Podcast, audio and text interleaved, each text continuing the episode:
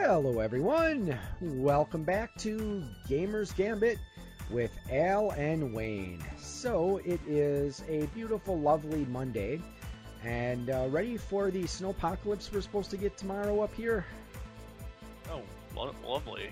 It's always great to have a snowpocalypse on Tuesday, right in the middle of the work week. Yeah, I mean, actually, it's not that bad. I, I the report I saw was maybe like about three to six, so enough to get inconvenient, and I have to go out and I'm gonna have to take care of my driveway. But other than that, not too bad. Um, still, it is kind of funny this time of year. You ne- uh, there was a a graphic someone posted on Facebook. It had a picture of a weather map of Wisconsin, and it's like one to eighty-seven inches, probably, maybe. We're not really sure. And I then just there always, I just always love the ones where it's like, you know, they've got they've got everybody else doing stuff. Negative twenty, negative thirty in Wisconsin, and they're out barefoot and grilling. yeah, yeah, and there's one like uh, uh, or there's also another good one. Um, it was a picture of like a five plows on a you know on a highway and traffic's backed up, but it's like in most places in the country they call this a crippling snowstorm. In Wisconsin, we call it Tuesday. Oh my But- god. There was a time, so I just have to take this out a time to do an anecdote. Uh, so a few years ago, there was this really horrible snowstorm, right? It was like icy everywhere, freezing rain on top of like three to four to possibly six inches of snow on top of the freezing rain. Like everybody in my department called in, Oh no. and me, I'm just like, "Hey, it's just another day in Wisconsin." yeah. And I'm just like, I just came in, and everybody's like, "Why are you in?" I'm like, "Yeah, it was kind of grumpy outside, but nobody." like, I'm like, because every other job I had, like they would go- they would look at you like, "Why are you calling in? This is Wisconsin. You don't. It's a snow day. You don't call in on snow days. You just tough it up and come out." And in the job I had, it was just like everybody's like, "Why are you there? We're all working from home today." yeah. I'm like, "Oh, Yeah, uh, what that's- you can do. But anyways, so uh, now that we've ranted a little bit about the weather, and I'm sure any of our listeners in uh, warmer climates are probably now have the sudden urge to move to Wisconsin, right? Exactly. It's a trap. Anyways, no, Join us. Join us. Join us on the dark side. We have cookies. No, it, come to Wisconsin. We have beer. That But- they have. Beer sounds good right about now. But anyways, so on to our topics for today. So uh first top story and I was actually kind of surprised when I read about this that apparently Nintendo might be moving away from home consoles. Now the article I did read said it's not something that they're planning anytime soon. But I I guess they want to focus on other things like you know, theme parks and movies, uh, which I don't know. Not sure what to think about this. What do you think? Um, my guess is everybody for the longest time, especially after the Wii U, have really kind of gotten on Nintendo's back, going, "Why you can't make a up to date console? You can't really do things, and why aren't you just going the way of Sega to just make, you know what I mean, software for everybody else?" Uh, and I think another part of it might be they figured out that while they haven't been crazy successful, they've done a few uh, Fire Emblem Heroes, I believe, was it, or what was the Fire uh, and uh, Super Mario, Animal Crossing. They've done now all on mobile, and while they haven't been crazy successful, I don't think, especially with Pokemon Go, they can succeed with doing that. The other the other part of this is the Nintendo Switch. If you look at it, most people are using that as a portable console. They're not actually using that with the dock on the TV. So when somebody says, you know, we'll get out of the actual um, home console business, that might not necessarily mean they're out of the running and having, you know, a portable console offering. Just that they know, hey, you know, we don't have to have a lesser mobile offering anymore. We can go totally mobile. and still make a good product that everybody's going to want.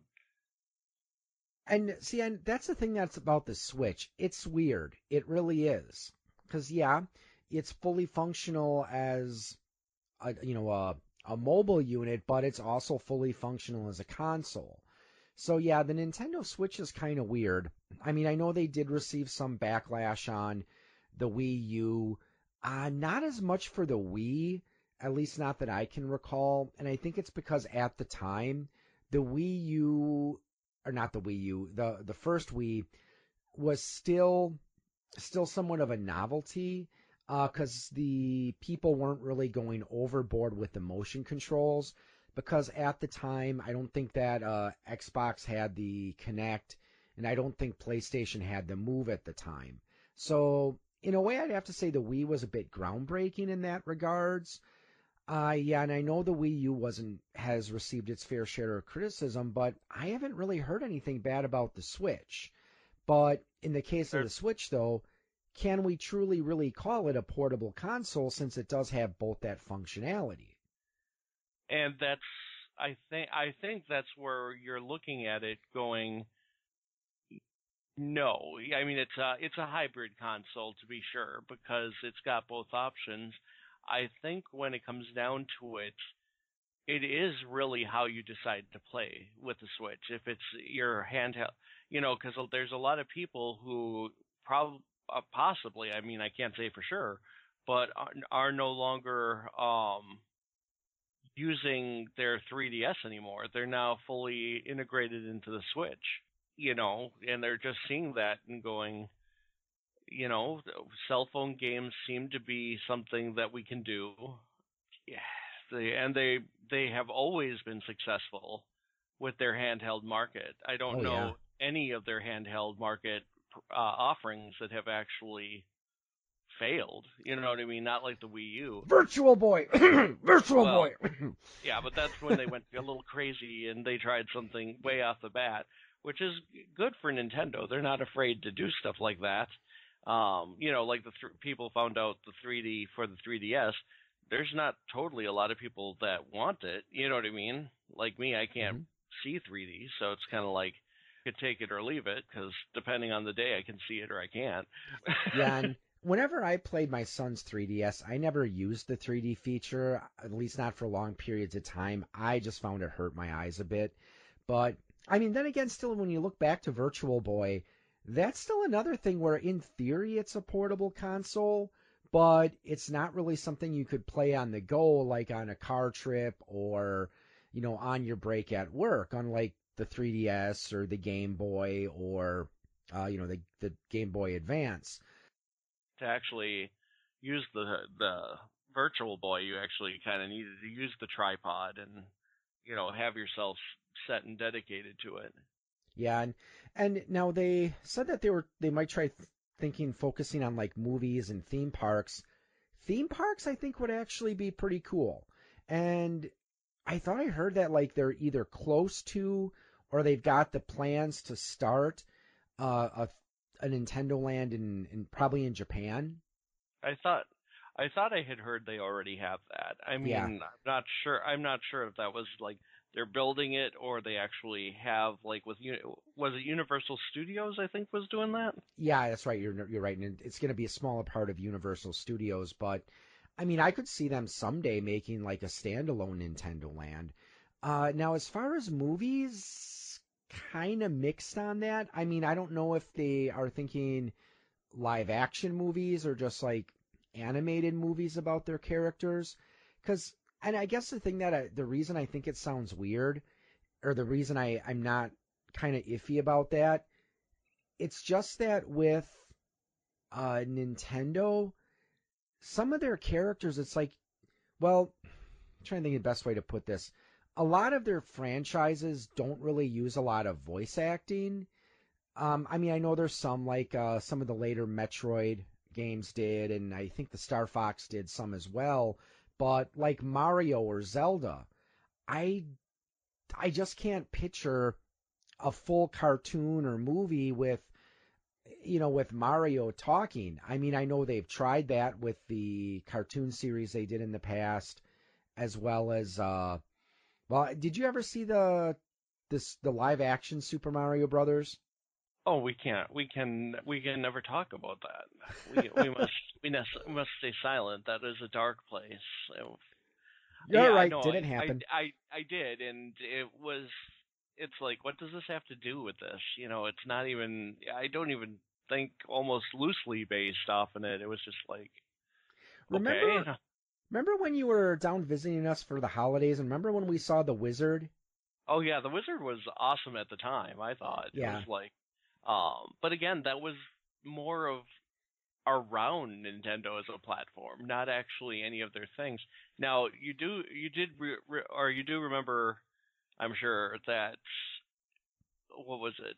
DreamWorks, I think, is working on a Super Mario movie right now. I uh, hadn't heard the- about that. the No, new CGI movie yeah, that I haven't heard about, and because yeah. that- technically we are going to see exactly how they do this.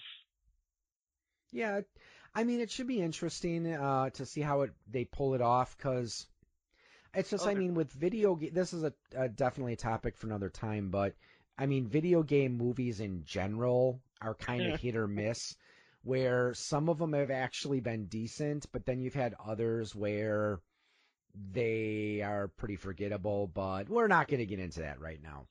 Well, So- but I I would like to say though, now looking at it, unless this is totally wrong, Sylvester Stallone is Mario, Luigi is Antonio Banderas, William Dafoe is King Koopa, Charlize Theron is Daisy. So just just wrap your mind around. So that's who they've signed for the voice cast. yeah, that's who they've signed as the voice cast. Sylvester Stallone is Mario. Mm-hmm. I cannot picture that. I'm so used to Char. What was his name? Charles Martinet. You know, with the more and because I remember reading an interview with him, and he was saying that when he was auditioning for the part, the reason he did the "It's a me, a Mario," because he thought you know doing the stereotypical you know Brooklyn type gruff accent like that would just be so stereotypical and just wouldn't work. So that's why he did the voice he did, and I actually thought it worked for the character. So Oh yeah, no, it- well it's iconic now. yeah, I mean that's why I said I, I think for that reason it's going to be kind of hard for the fans to accept, but we'll see what happens when it comes out. So I'd have to say, well, let's say for the sake of argument, Nintendo did decide to stop making consoles. I, I admit it would be kind of weird to play like a Super Mario Brothers or a Legend of Zelda game on an Xbox, but what would you think if they did decide to do that, where they moved away from consoles and they focused on the portable units like the DS or whatever is going to replace the DS, and then did other things, but you know stopped making dedicated home consoles? What would you What would your opinion on that be? For a while now, I've been under the opinion, and even somewhat with the Switch. Like, don't get me wrong, I don't play my Switch very often. I got one sitting here with, you know, most of the main titles that I need. Um, but they don't want, and they've been pretty boisterous about it. They don't want to compete in the major two or three, you know, consoles of whatever's coming out. You know what I mean? They want to stay in their cheap little area where it doesn't cost them a lot to make whatever they're making and they can get their profits and they can keep their IPs in their own ecosystem. You know what I mean? Mhm. Doing something and moving away from that will generate them a lot more money in the long run, I think, because you're opening it up to a lot the mainstream gamer who, you know, is looking for the graphics powerhouse and the other thing. I think it's a win for gamers, definitely, uh, as long as they don't just go, well, we're just making Game Boy or we're just filling microtransaction cell phone games up on the market, and that's all you get now. As long as they can keep their, you know, identity and do what Sega did, you know, except for some of the Sonic games that we won't mention. Um, you know, Yeah. you know Yes. that's a, that's a win for everybody and you know that just means that there won't be those heavy losses like the Wii U took or technically but that'll also mean you know you won't have your iconic Nintendo system in your home anymore you know what Yeah. I mean won't have Because I mean, of gaming history anymore. Yeah, because I would find it sad. I mean, first I would find it sad if Nintendo fell into the trap of making microtransaction games. I mean, okay, we've talked about microtransactions before. Um, so, I mean, I understand sometimes a company has to do what they need to do to to keep, you know, to to stay successful. But I would find it sad if they did stop because, you know, you and I, we both grew up playing video games and, you know, I'm sure that the Nintendo and the Super Nintendo, we both have a lot of fond memories of playing those games and, you know, having playing on those systems. So I don't know. I guess if they did decide to stop making dedicated home consoles, but they continued with something like the DS, I could probably I'd be cool with that. I wouldn't be opposed to seeing them go into the mobile market as long as they're not getting totally ridiculous about it. Like remember how we were talking before about okay, what if uh you know Mario games were you know were uh microtransaction based where you know oh you got hit by a Goomba and died pay 99 cents to get another life. Yeah, or or you lost your power up and you can buy this power up for 99 cents or you can buy this power up for 99 cents or you can wait. Yes, exactly. So, moving on to our next story. This there apparently there's a plans now to make a new Sega Nomad. Now, I wasn't able to pull up the story that had I, there was a video I saw. Uh, let me see if I can just do a quick search and find a story. I wasn't sure exactly what games were on it, so it might still be in development.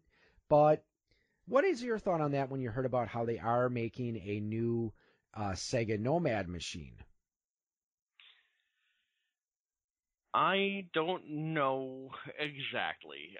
It's interesting the big thing is, I think, dependent on how I'm just looking at the previous one. I'm looking at how big the screen was. It doesn't look like the screen was very big, but the the actual buttons and everything looks all right. My first question is, what will it be based on? You know, because is it going to be just Genesis for the Nomad? Is it going to have Game Gear on the Nomad? Is it going to be like a how do I say it? Is it like a combo unit or? Yeah, their their flashback machine where you're just playing through their library, and they're just making something there. Are they going to make new games on it? You know what I mean? Since you have a, if since you're making a console, are you going to a whole new way of having new content on there, or is it just going to be like a, a retro type uh, nomad nomad device?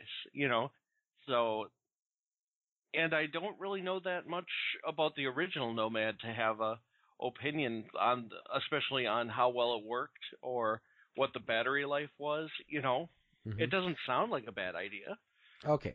Well, I'm, I looked up. I found an article on Nintendo Life from uh, the 10th, so not too too long ago. Uh, so it's being made by Retrobit, and they are working. It's going to be officially licensed, so that's good. So the you know the it should be at least a, a decent quality or should be good quality if it is official. But it looks like from what we can information we have so far, um, it looks like it's just going to, going to be um, the just like a, a new Nomad. Um, so it wouldn't surprise me though if they did have some pack-in games, like you mentioned the you know, the retro systems, and we used to actually have one, and we actually liked it.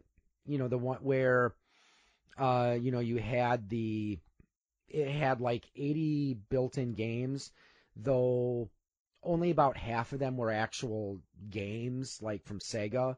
Uh, the others were just like cheap games that someone probably could have programmed as part of an assignment for a video game or a computer class. So, I said, we don't have any much more information yet. Uh, just looking up another article. So it looks like it's going to be slightly slimmer. Uh, it's new stylized direction pad and bu- buttons that are easier to press. It'll support both NTSC and PAL.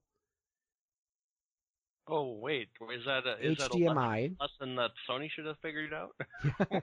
Let's see. It also uh, will have an HDMI feature, so apparently, yeah, you can connect it to your TV.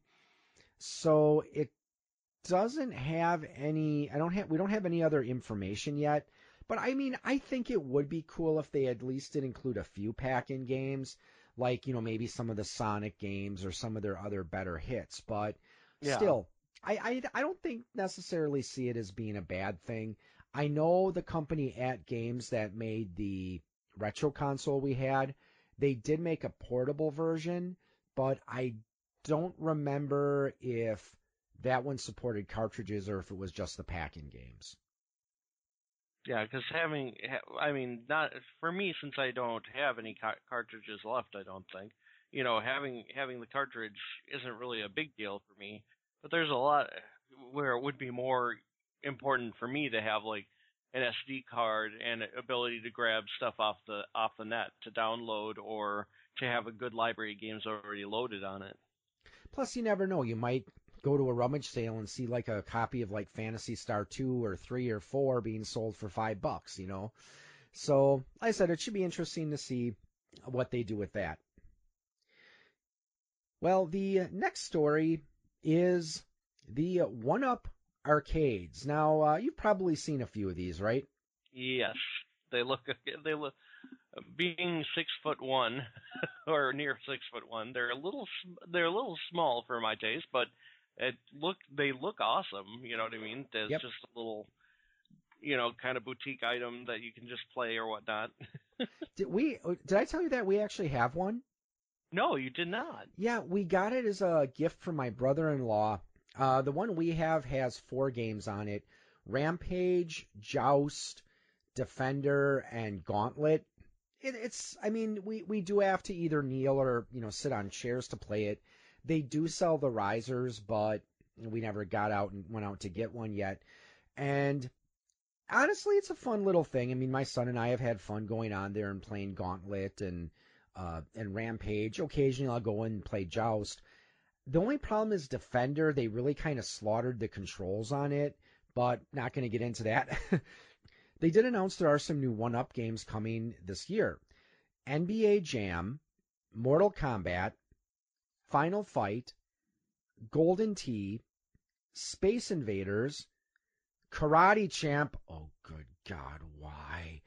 And apparently, they're also going to be introducing some tabletop models, which will include a Capcom 12 in 1. So when I saw that, it's like, okay, if they release a Capcom 12 in 1, I will strongly consider getting that depending on what games they have on it because Capcom has made some of my favorite uh, arcade games. Now the the Final Fight one intrigues me. Uh, Golden Tee I could never figure out, but apparently that's a good bar game that people like uh, for the golf. See, Space Invaders. See, I don't know. See, because the problem is with some of those games, I don't think I would uh, get. I mean, I'm glad that my brother-in-law did get us the, uh, you know, one that has multiple games, because with some arcade games, they're not really meant to be played for an extended period of time. Yeah. Um, I mean, you can only play. Well, let's just use Space Invaders. You can only play Space Invaders so many times before it gets kind of boring. And even some of, the, I mean, some of those games I think are pretty classic. Like, I mean, Gauntlet, I could, I love Gauntlet. Like Pac-Man, I know they have. I can only play so many games of Pac-Man before it just kind of gets boring. Okay, so here's a question: If what video games would you like to see to come to the arcade one-ups?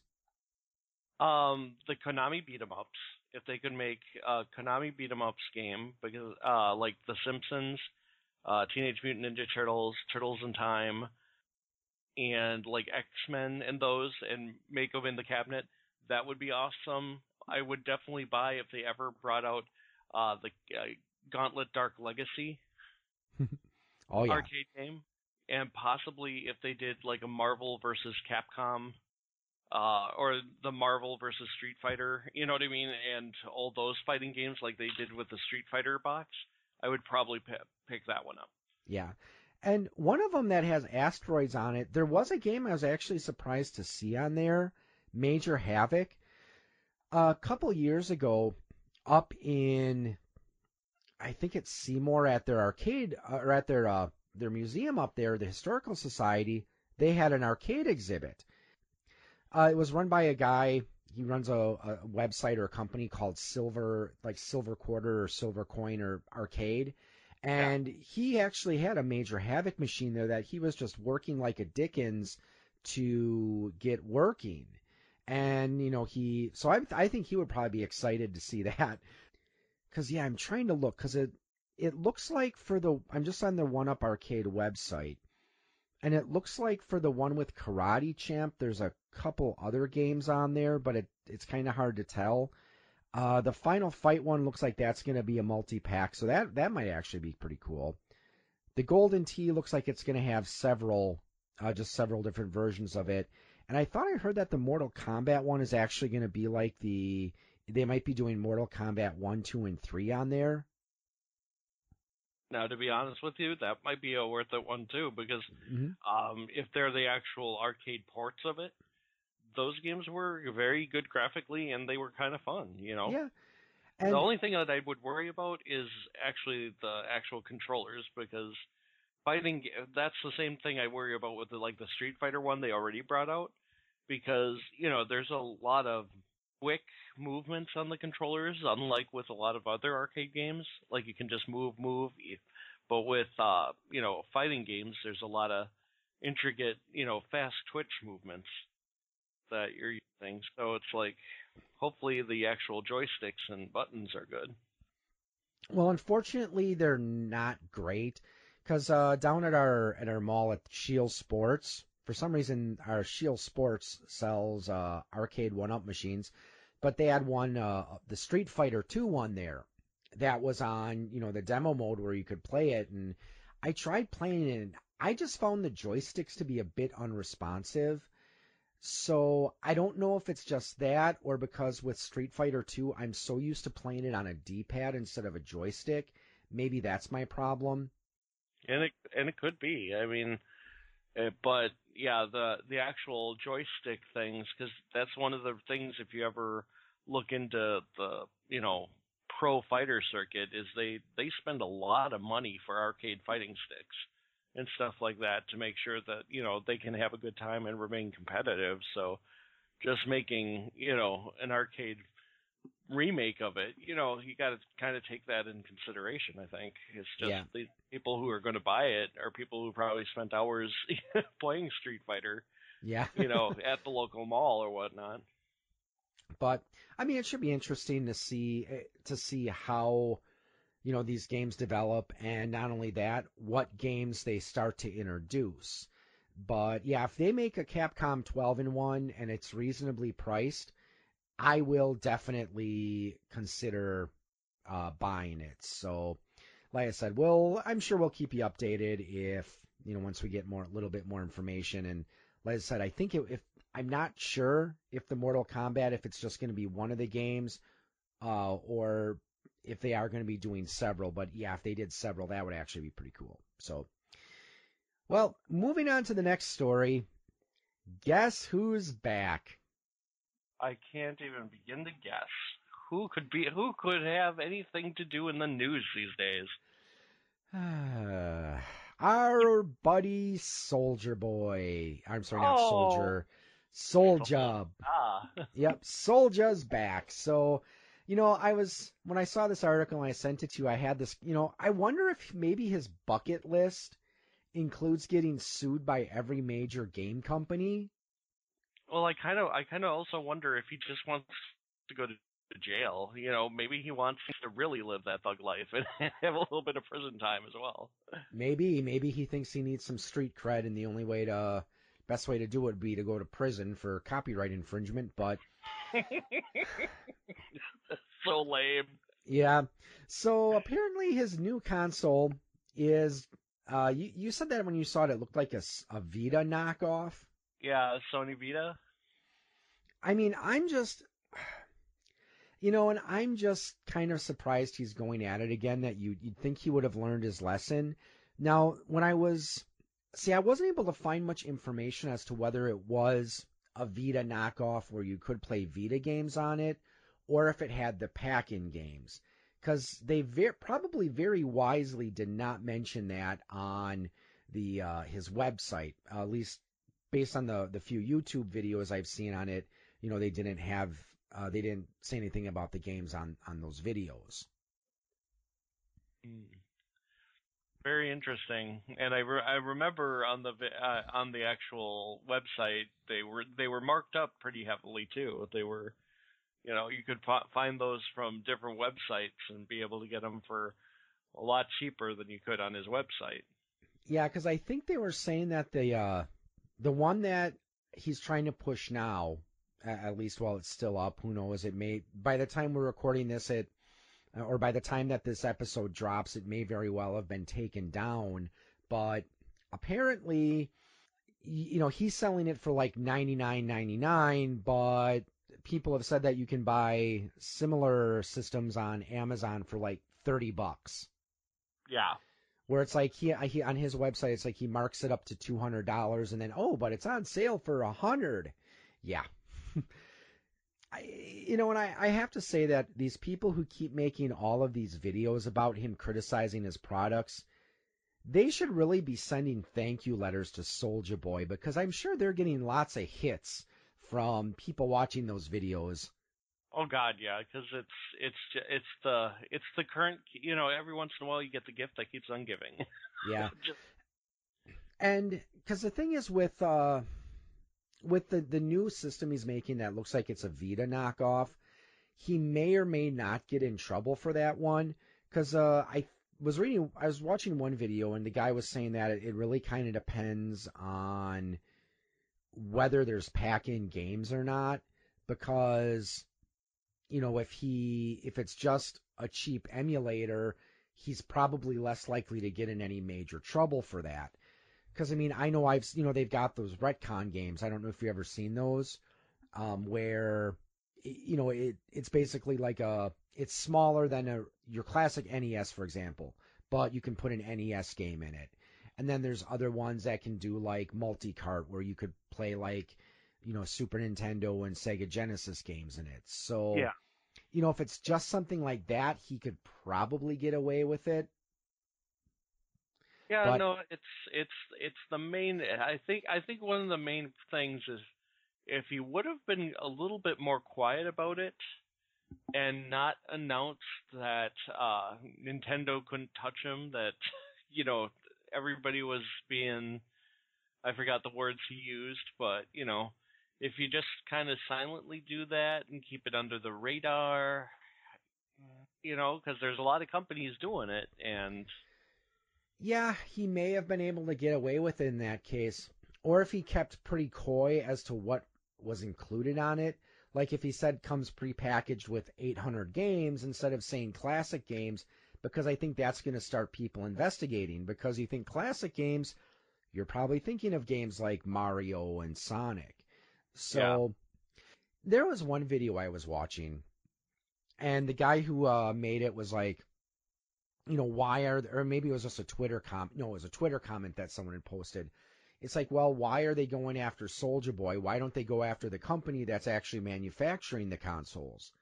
And of course, the problem for that is, well, a lot of these these consoles are made in China, and whenever you have a company violating your copyright and they're overseas, it's a lot lot harder to go after them because uh, I remember I used to work as a seasonal customer service representative for the North Face, and we would get calls from people where you know they would find I don't are are you familiar with North Face products at all? Yes, very expensive. Yes, and sometimes people would call in because they would find some website like North Face Sale Discount Jackets.net, and people would like be like, "Is this really a legitimate website?" And you know, we'd tell them no. It you know the only official North Face website is thenorthface.com. And, you know, the, and we also had information we could give them. Look, if you want to buy a North Face product, these are the places you want to go because they're going to be genuine products. And occasionally I had people be like, well, why don't you go after these companies? And I asked one of my managers just a good response for that. And he was saying that, yeah, part of the problem is that a lot of times they're overseas So the legal process to go after them is a lot more difficult. But not only that, it's like usually for every site you take down, two more pop up in its place. And, yep. uh, you know, one of the responses they were giving in the case of Soulja Boy, he's in the U.S., those other companies are not. So it's a lot easier for them to go after him than it is for the companies actually making the consoles. Yeah, and that and that's the thing is that uh, that's why most of the most of the people will ju- or most of the companies go through something like China and that because they don't recognize and that we don't have any copyright treaties with them to protect people's trademarks. So there's not really any even when you go if you were to bring something they go and we don't recognize your copyright, so why do we care? It's yeah. Just pure, you know, chaos, you know. So we'll have to see what happens. Like I said, by the time this this episode reaches your ears, dear listener, Soulja Boy may be in prison. He may have taken it down, or he might have two more consoles that he's releasing. So we'll have to see what happens. Well, and and, and the question is, will he stop? or I will, don't know. or will he ride the train all the way to its destination?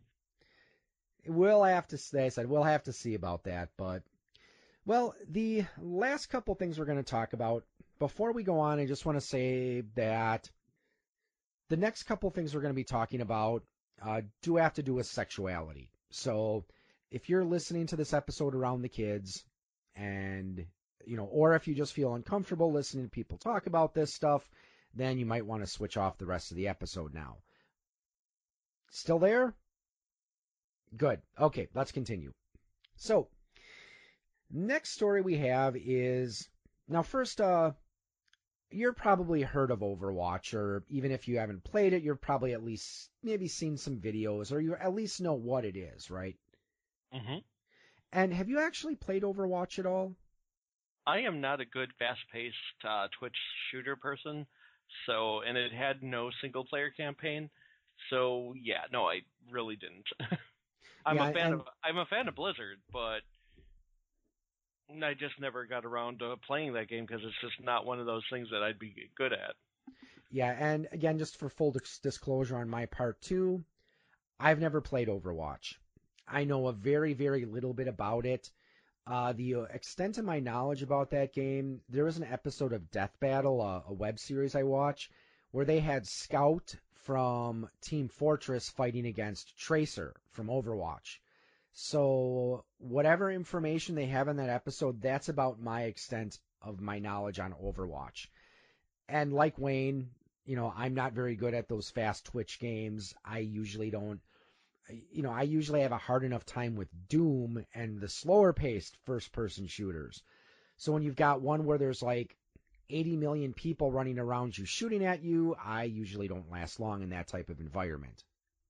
But they recently announced that one of the well, they didn't really announce, but they I know it's kind of hard the way it's it's weird the way they did it, where they had a comic book uh, based in the Overwatch setting, and they were talking about a character, Soldier Seventy Six, and they confirmed that he was either like gay or bisexual. So, of course, there have been a lot of there's been a lot of people making you know their videos and their their YouTube videos and their blog posts about this. And that really is going to tie into our opinion section. So, first, what do you think about them making uh, Soldier 76 gay or bisexual? Like I said, I forgot which one they made him couldn't care one way or the other. my my problem with the the story isn't that they did it. You know what I mean? Because my thing is, if it in this day and age, as long as it makes a better story, you know what I mean? That's the really thing that I look at. You know, it's not so much that you just label something. You know what I mean? Suddenly, uh, but can you make it a good story? The problem with Overwatch is everything with the story doesn't have anything to do with the actual game. So it's kind of arbitrary when they just do something like that. You know what I mean? And just go, okay. Now yeah, this is what it is. And the timing of it when there's so much negative press on Blizzard. That I think is where the controversy comes in. Is did they use it just as like a PR band aid? Oh yeah, we're we're having a lot of trouble with our PR and our image, so we're just going to slap this guy being gay or bi, you know, on here so that you don't look at that anymore. Oh look, we did a good thing. We're being know, inclusive, but Exactly, and that's and that's the reason why, I, at least I think that people have an issue with it is not that they did it so much as when the they, timing. yeah, you know, it's funny when going back to our uh, our, our first episode where we were talking about uh, the the problem they had with Diablo, and you know, the, one of the the reps from the company was quoted as saying, "Don't you guys have com- mobile phones?" And someone posted a a a, a picture. I think it was on Twitter. It had a picture of that guy saying, "Don't you have uh, don't you guys have mobile phones?" And on underneath it had a bunch of computers and said, "Hey devs, don't you guys have PCs?" So, mm. you know, kind of a as we were saying, it's like, okay, you guys really couldn't make Diablo on a, a PC, but anyways, Yeah. So I just thought that was I just saw that and it, it reminded me of our first episode, but and I guess as far as with Soldier seventy six being gay, I have the same opinion as you in that doesn't really make much difference to me and it's i think it's for the same reason as you know because neither of us play the game. So since neither of us has that emotional attachment we really don't you know it's not something that we really are going to dedicate any time to getting worked up over. But that leads into the opinion section for today. One of the videos i watched is by a, a youtuber named proto mario and he actually did several videos on uh, the on the Soulja Boy controversies. I don't know if you've seen any of those. I except that he's doing what he's doing, and that it's totally just like half-assed and dumb. I no, I, I haven't, Yeah, and hopefully I didn't just leave you know, myself.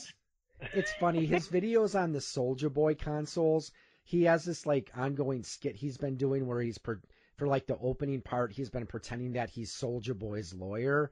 Um, but yeah, it's he did another video where he basically said that having Soldier 76 be gay is just useless pandering. And I did watch the full video, so uh, you know, don't go writing angry emails to him assuming that he's homophobic. Because he, when I watched the video, it seems like he said that his opinion was he wasn't really bothered about gay characters in video games. Uh, it's just that he felt it didn't really have a place in a competitive shooter. And I know you, sounds like you touched on this briefly too, where, okay, it's not necessarily that there, we have a problem with a, a video game character being lesbian, gay, bisexual, or transgender. It's just a matter of if it can be worked into the story or not. And he just said that he didn't think it really had any place in the competitive shooter genre. And I think he's also probably the same opinion as you are, where it's like it's it's pandering because, and they're well, maybe not necessarily pandering, but it sounds like you think that they're doing it more as to make. They're not really doing it as any concern for make for the lesbian, gay, bisexual, transgender community. You think they're doing it more for just PR reasons. Yeah, and and I'll I'll give a kind of correlation to this. Michael Michael Bendis, I believe, right? Um, he works at Marvel, or he was at one point, and he looked through the history of Bobby. Drake, I think his name Bobby Drake, Iceman, Yes. and he goes, you know, all of his relationships don't work, all of his things don't work. So let's give it a reason why, you know what I mean? Unlike the rest of the X Men, you know, who you'll see doing whatever, let's let's make Iceman gay, right? And that worked over there, right? Because there was some story, some explanation, and some, you know, going through it. Um, whereas they brought out an actual Iceman comic and like the story is just kind of like there isn't necessarily a good one. It's just there, and the the whole gay thing is now tacked on instead of being like a good integral part of the story. You know what I mean? So yeah. in this, I kind of disagree that there can't be any you know gay, lesbian, trans characters in a competitive shooter. Well, right? Wayne, Wayne, remember, though we grew up in an age where video games featuring a pair of muscular men, you sometimes half naked without any shirts, running around with guns was common. Remember games like Contra and Ikari Warriors? Oh yeah, yeah, I remember those. But then again, those those weren't competitive. But no, I just I just sorry, I just thought but, about that. It's oh, like oh yeah, no. you know how it's like okay, they talk about you know soldiers have to be well, they talk about um you know whether it belongs in the story or not, and it's like and I guess it kind of again, yeah, it does depend on the story. I mean, what if they did decide to make it that, or Konami, for example, what if Konami decided to announce that? Oh yeah, uh, after all these years, we're finally going to announce that the developer of Contra he intended the two characters in there to be gay lovers. Hence why yeah. they're running around in a jungle without their shirts, and I don't know, but. But See, but that's what that's why I'm saying is that when when we look at the backstory from um, Overwatch, that's where it doesn't make sense. It's because your story in the game is totally, you know what I mean? It's not there. you know what I mean? When you look at the actual game, you have an overbroad story, you have like little character bios, and if you really cared about that, because I don't know if any of the other characters in their actual game bios are LGBT. I think Tracer or one of the female characters, uh, they did say in one of the videos I was watching, did say that Tracer was a, or like I said, maybe it might not be Tracer, but one of the female characters is a lesbian. Uh, but they mentioned that okay, they they did that seven months after the game came out, whereas with Soldier 76, they waited two years before they decided to introduce that. And yeah. the that video, and I again I apologize, I don't remember who made it, but he he just he thought the big problem with it is because he thinks it's being used as a marketing tool. But yeah, and that's and that's where I was going kind of going with it is because if you're going to do something like that and you're going to show inclusion and you're going to show you want to be proud of this inclusion, why wasn't it there at the beginning of the game when you're fleshing out the world and the story? Why did you wait till everybody's kind of like going, you know, angry at um, Activision, you know, angry at Blizzard for what they're doing and what they're turning into? Why did you wait till right after that to just announce? Oh, look, we have a new backstory which includes inclusion. Look at us, we're the good guys. See, and I guess here's another thing that I I think it could it could backfire that, on them in more ways than one. And I admit, I'm a heterosexual, so I am approaching this from a different perspective. Now, I'm not sure if we have any uh, LGBT listeners, and if we do, I would certainly be interested in hearing uh, your take on this whole matter. But I almost wonder if some members of that particular community would almost be offended by this notion where people are saying they're using it as pandering. It's like, are they trying to say that, okay, you people think that we're only going to buy a game if there's an LGBT character in it? So. And here's the other question on the other side. Why, I mean, don't get me wrong, why did it have to be an existing character? Why didn't they make a new character? Yeah, they could have you know just I mean? said a DLC character, but no, and um See, and not not that that because that sometimes will bring out just as much outrage. you know what I mean? Oh, it couldn't be one of your old characters; it had to be a new character. But then it might have felt like maybe, well, we wanted to bring because they do bring out new characters every once in a while. It might have felt a little na- more natural. You know what I mean? To do it that way, but at the same time, you know, you could hang yourself because it's like, oh, so they, sh- you know, you could look at it the same way. Oh, so one of the other characters could never be. See, but the thing is, I wonder if that would almost backfire on them as well if they introduced a, D, a gay or lesbian DLC character, because they might be like, okay, let's say that you know you've got, you know, you let's say for the sake of argument that I was a, I was gay and I'm a gay gamer, and hmm. You know it's like okay, so I want to, because when we play video games, there is a certain amount of projection you know, we like to find something we can relate to in the in the characters that we're playing. Why do you think characters like Mario and Link are so popular? You know, they go on these grand adventures and in the end they save the day and get the girl. Who wouldn't want that?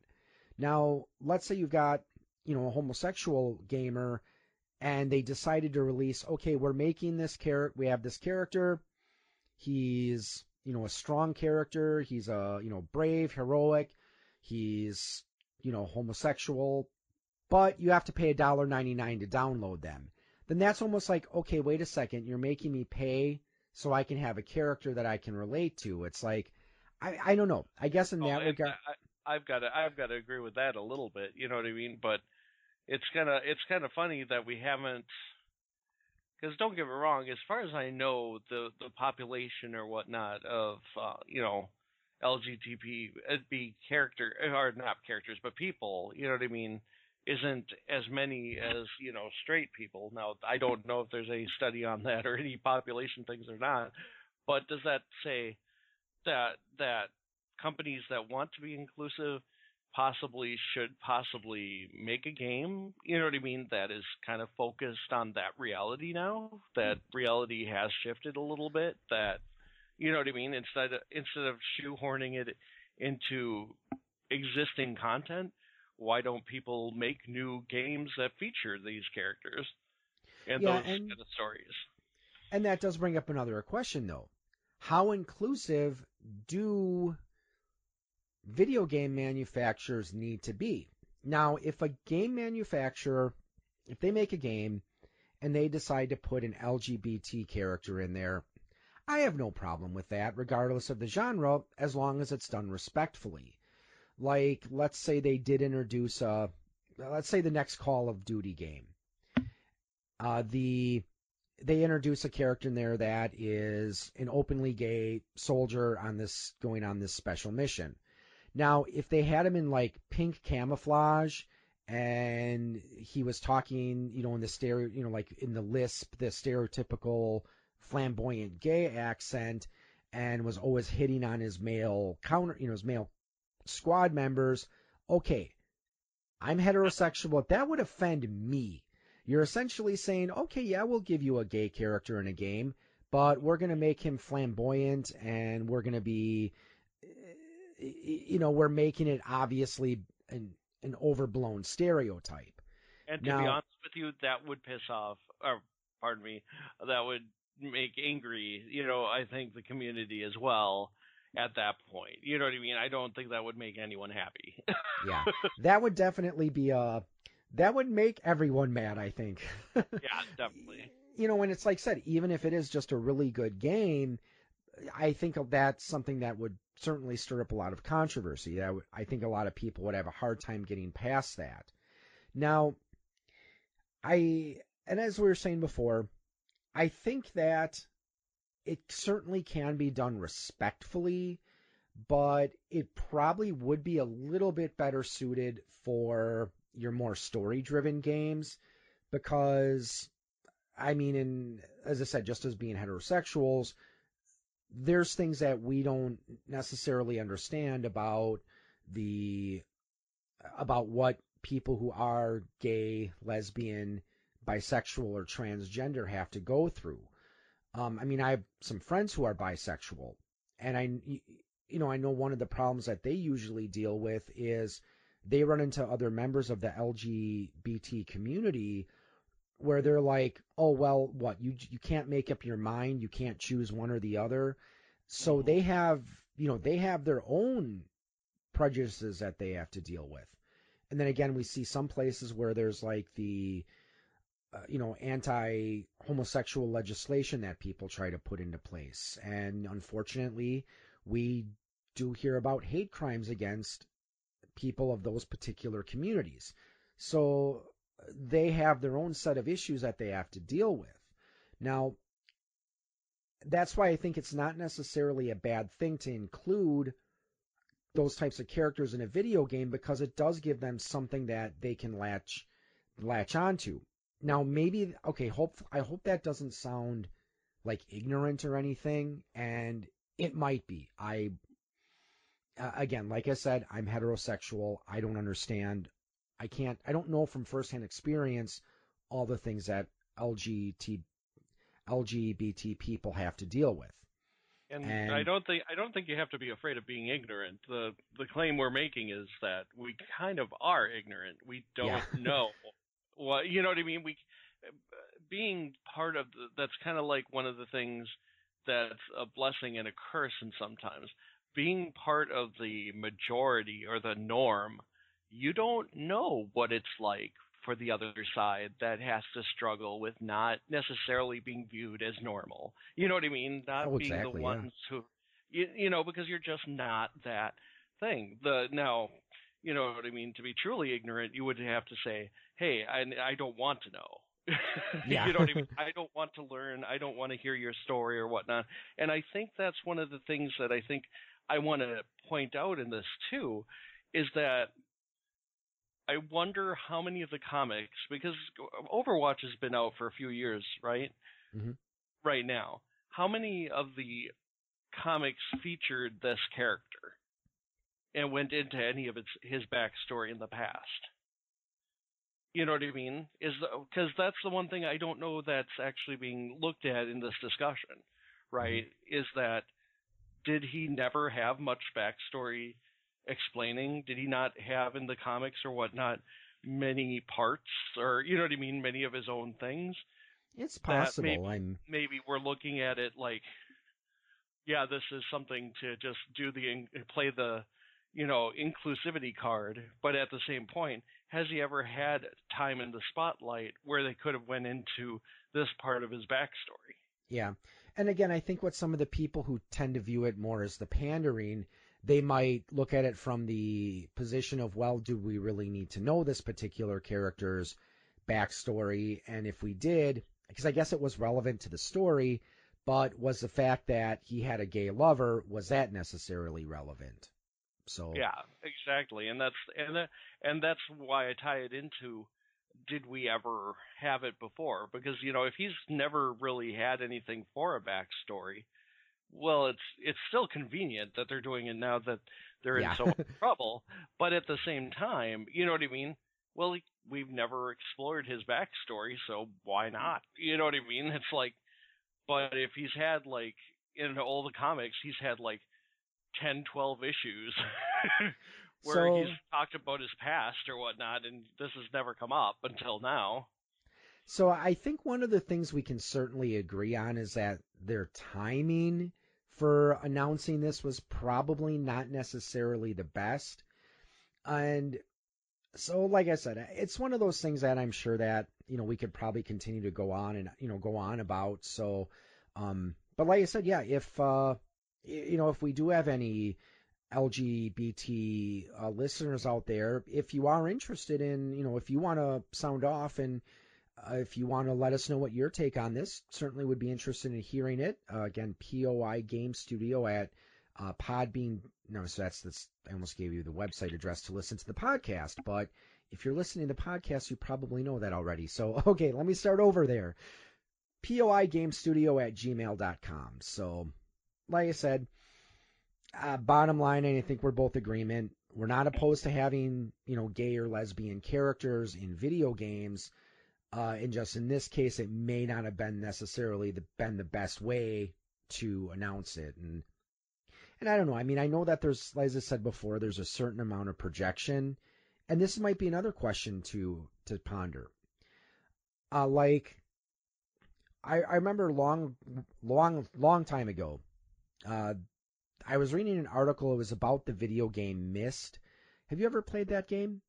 I have, and I put it down because I'm apparently not smart enough to have no direction and then figure out puzzles from that area. I'm like, okay, this is interesting, but I, uh, well, beautiful games, but.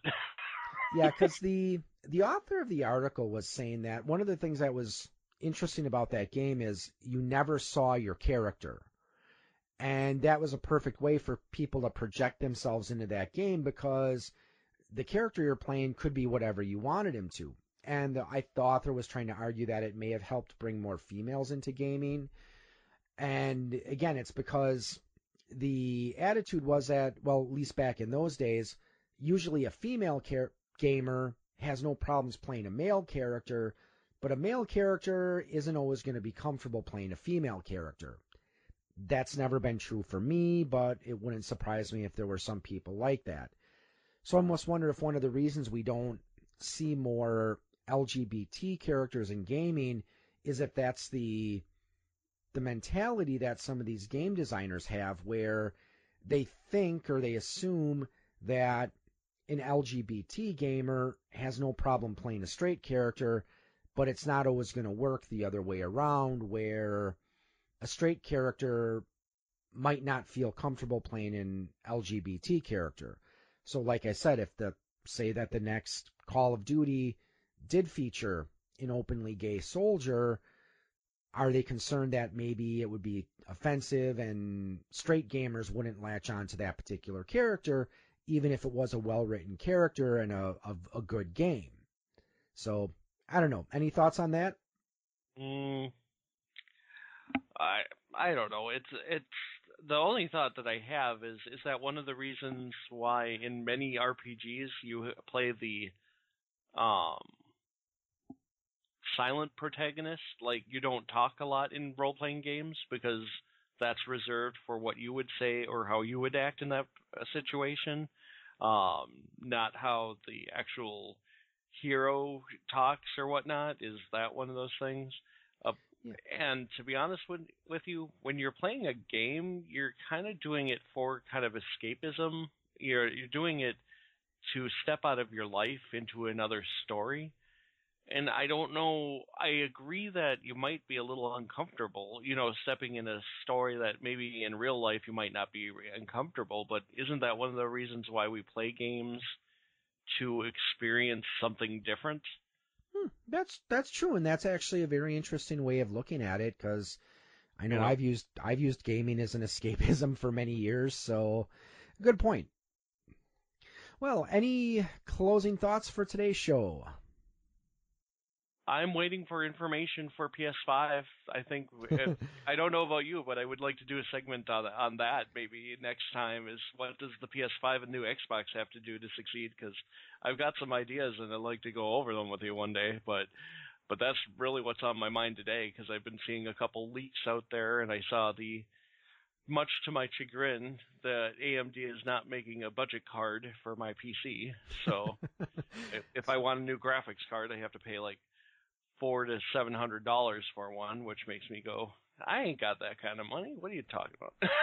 you know, that's actually a good topic. So yeah, well, maybe we'll do, try to do that for the next opinion or next uh, next episode. We'll try to see if we can find a little bit more information about a uh, what PS5 news that they've got out there. So, but with that said, like to thank all you for tuning in and hope you enjoyed the show. Found our discussion, both entertaining and informative, and get out there and keep on gaming.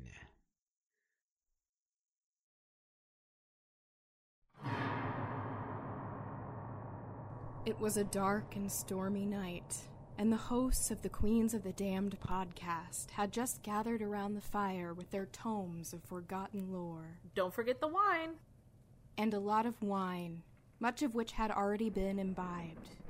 For her part, Miranda was discussing a history of Frankenstein, from its conception to Karloff's beloved role as the monster. And Rachel would continue with Vincent Price. Like everything about Vincent Price. And as the fire died down, Nikki would conclude the evening with something related to Gothic literature, probably. You know me so well. Do you like listening to three women debate about the cultural significance of the horror genre? And also axe murders. I do love a good old timey axe murder story. Then Queens of the Damned, a horror podcast, is the show for you. Find us on Apple Podcast, Podbean, Spotify, Stitcher, and pretty much anywhere you can download a podcast. Visit us at queensofthedamnedpodcast.wordpress.com, qotdpodcast.podbean.com, or email us at qotdpodcast at gmail.com for more details about our monthly horror giveaways. Stay spooky.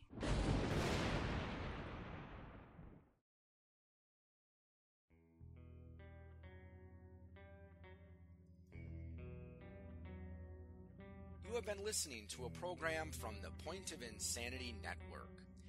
Visit us at poigamestudio.podbean.com for more shows. Follow us on Facebook and follow us on Twitter at POI Game Studio.